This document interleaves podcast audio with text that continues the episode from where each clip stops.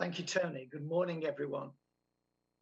Recently, I read a fascinating novel about a man who was wrongly accused and arrested for murdering his wife, even though at the time of her death, he was in another part of the country. As a result of this false and malicious accusation, the central character of the story, named Bill, was shunned and rejected, suspended from his job, and treated as an outcast by all except for his elder brother and the neighbours across the road who continued to believe in him. How was this man to prove his innocence? And how would he withstand the barrage of misunderstandings and the tide of hostile opposition that was directed his way?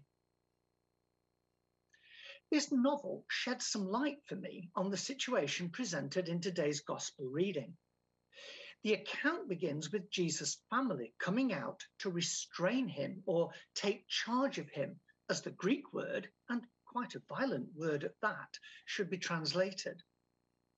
And apparently they did this because of the attention and the demands of the crowd, which were so pressing that Jesus and his disciples had no chance even to eat. I think there's more to it than that. The reaction of Jesus' family is not a response to this isolated incident, but to the whole course and direction that Jesus' public ministry is taking. He has gone out of his mind, the people were saying. Except that the word translated here as people is normally translated as relatives. Perhaps those translating from the Greek were being kind to Jesus' family. What this verse is really saying, though, is that his family think Jesus is mad. But then the focus shifts from the family to the scribes who had come down from Jerusalem. Clearly, they were not local spiritual leaders, but rather a delegation sent from the seat of religious and political authority to monitor what Jesus was doing and teaching. As with Jesus' family, this is a reaction to the impact of Jesus' ministry. For the scribes, Jesus' teaching is contrary to the law of God, and they reason his miraculous powers must therefore come from demonic sources rather than from heaven. So they say, he has Beelzebul, and by the ruler of demons, he casts out demons. But according to Methodist New Testament scholar Mona Hooker, the accusations of both family and scribes are as one. Jesus, she says, is as misunderstood by his own family as by the scribes. If, like Bill in the novel, you have ever been in a situation where you have been completely misunderstood, wrongly accused, or grossly misrepresented, then you will know how frighteningly distressful and painful it is to be in that place. You may therefore be able to have some empathy with Jesus, who was simply carrying out his God-given ministry of healing the sick, casting out demons, and teaching the truths and values of God's kingdom. What then can we take from this passage? How people react to Jesus and his ministry may throw some light on how and why those both within the church and outside it sometimes react adversely to Christians or to the proclamation of Christian faith in the way that they do. There are, I believe, two important aspects to consider here. Adverse reactions come firstly from within us, and secondly, from outside of us. Let's consider those that come from within us. Misunderstandings and opposition often develop from feelings of threat and fear that arise in people's hearts and minds. When what is unfamiliar or unknown seems to be creating change or undermining long-held beliefs and practices, then we can feel very threatened and unsettled, feelings often reinforced by peer group pressure and social media. Jesus' family would never have experienced anything like the things they saw Jesus doing and heard him saying. To them, it might have seemed that he was overturning centuries-old traditions of the role of family, tribe, land, and nation, as markers of what it means to belong to God with his new teaching about God's kingdom. The scribes, Jesus was destabilizing their whole religious system and jeopardizing the spiritual and political authority they held over the nation, as well as the arrangement of compromise they had forged with their Roman occupiers. Even as we are moving towards emerging completely out of lockdown, I was struck by a recent survey which found that in spite of the highly successful vaccination program, 1 in 10 people canvassed did not want lockdown to end.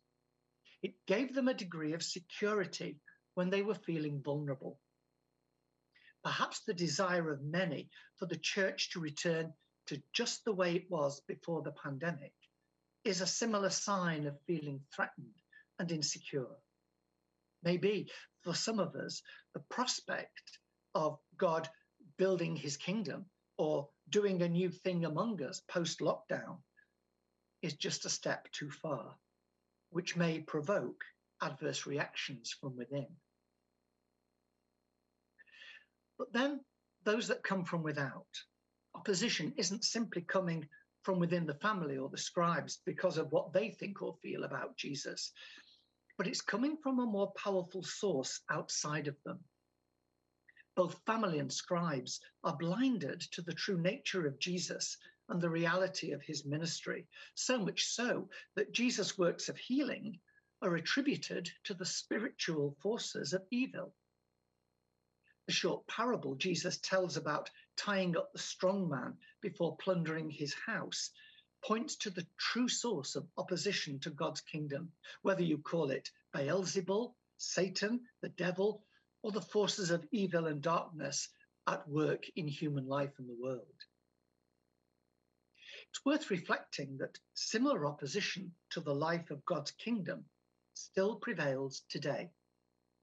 Global persecution of Christians is at its highest level that it has ever been.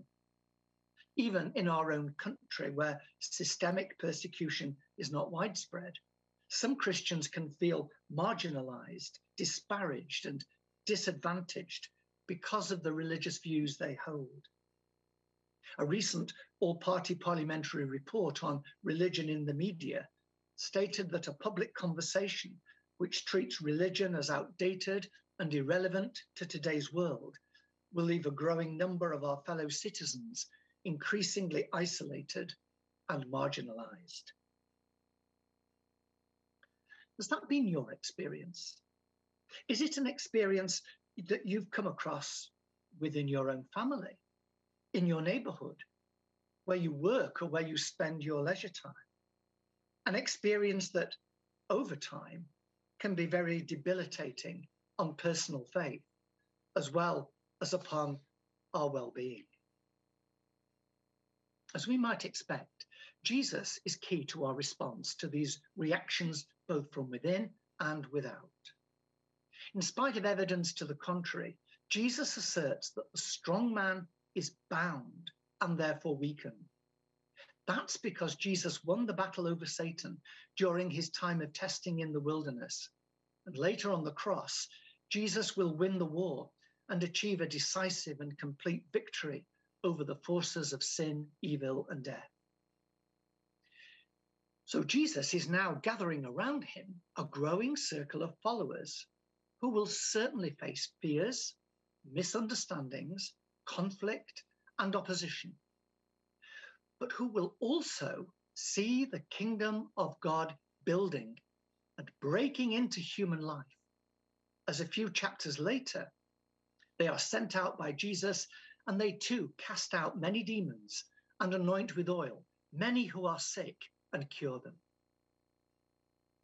Now, these are not perfect followers of Jesus. They too often lack understanding and at times are blind to who Jesus is and what he's all about. But they don't oppose him. They follow him, placing their trust in him and going courageously after him in pursuit of the life of God's kingdom that they have seen emerging and growing in spite of all the evidence to the contrary. Do you count yourself among such a group of kingdom disciples.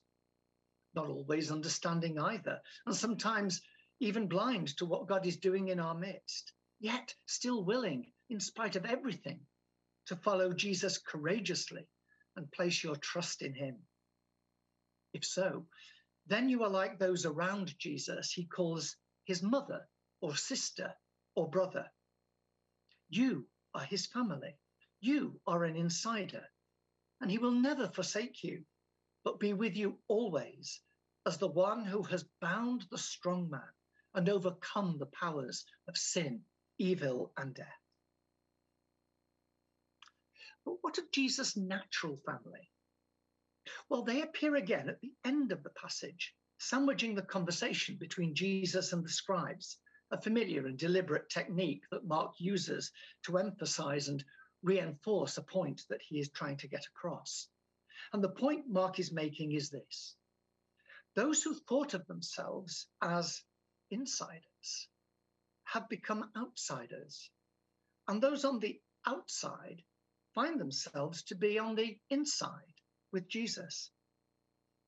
In these final verses of the passage, Mark tells us that Jesus' family is standing outside the house, disassociating themselves from Jesus and his disciples who are inside the house. It's there, inside the house, that we find the ones who, according to Jesus, do the will of God, and thereby those Jesus calls his mother and brothers and sisters. In this way, Jesus extends the parameters of family to embrace all those who, like Jesus, are seeking to build the kingdom of God.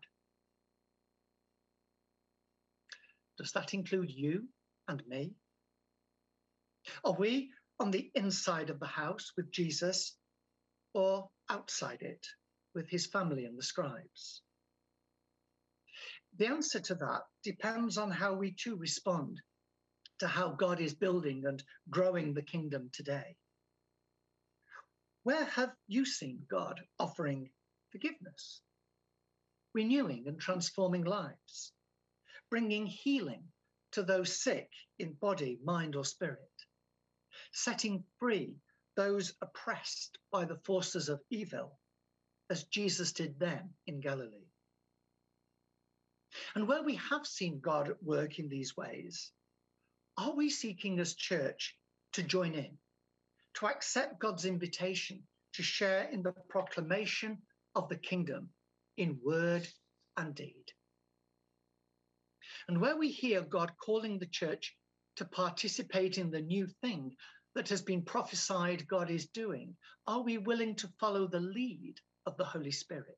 Are we as church willing to trust Jesus enough to step out into new areas of ministry and mission, rather than simply return to the safety of what we have known before?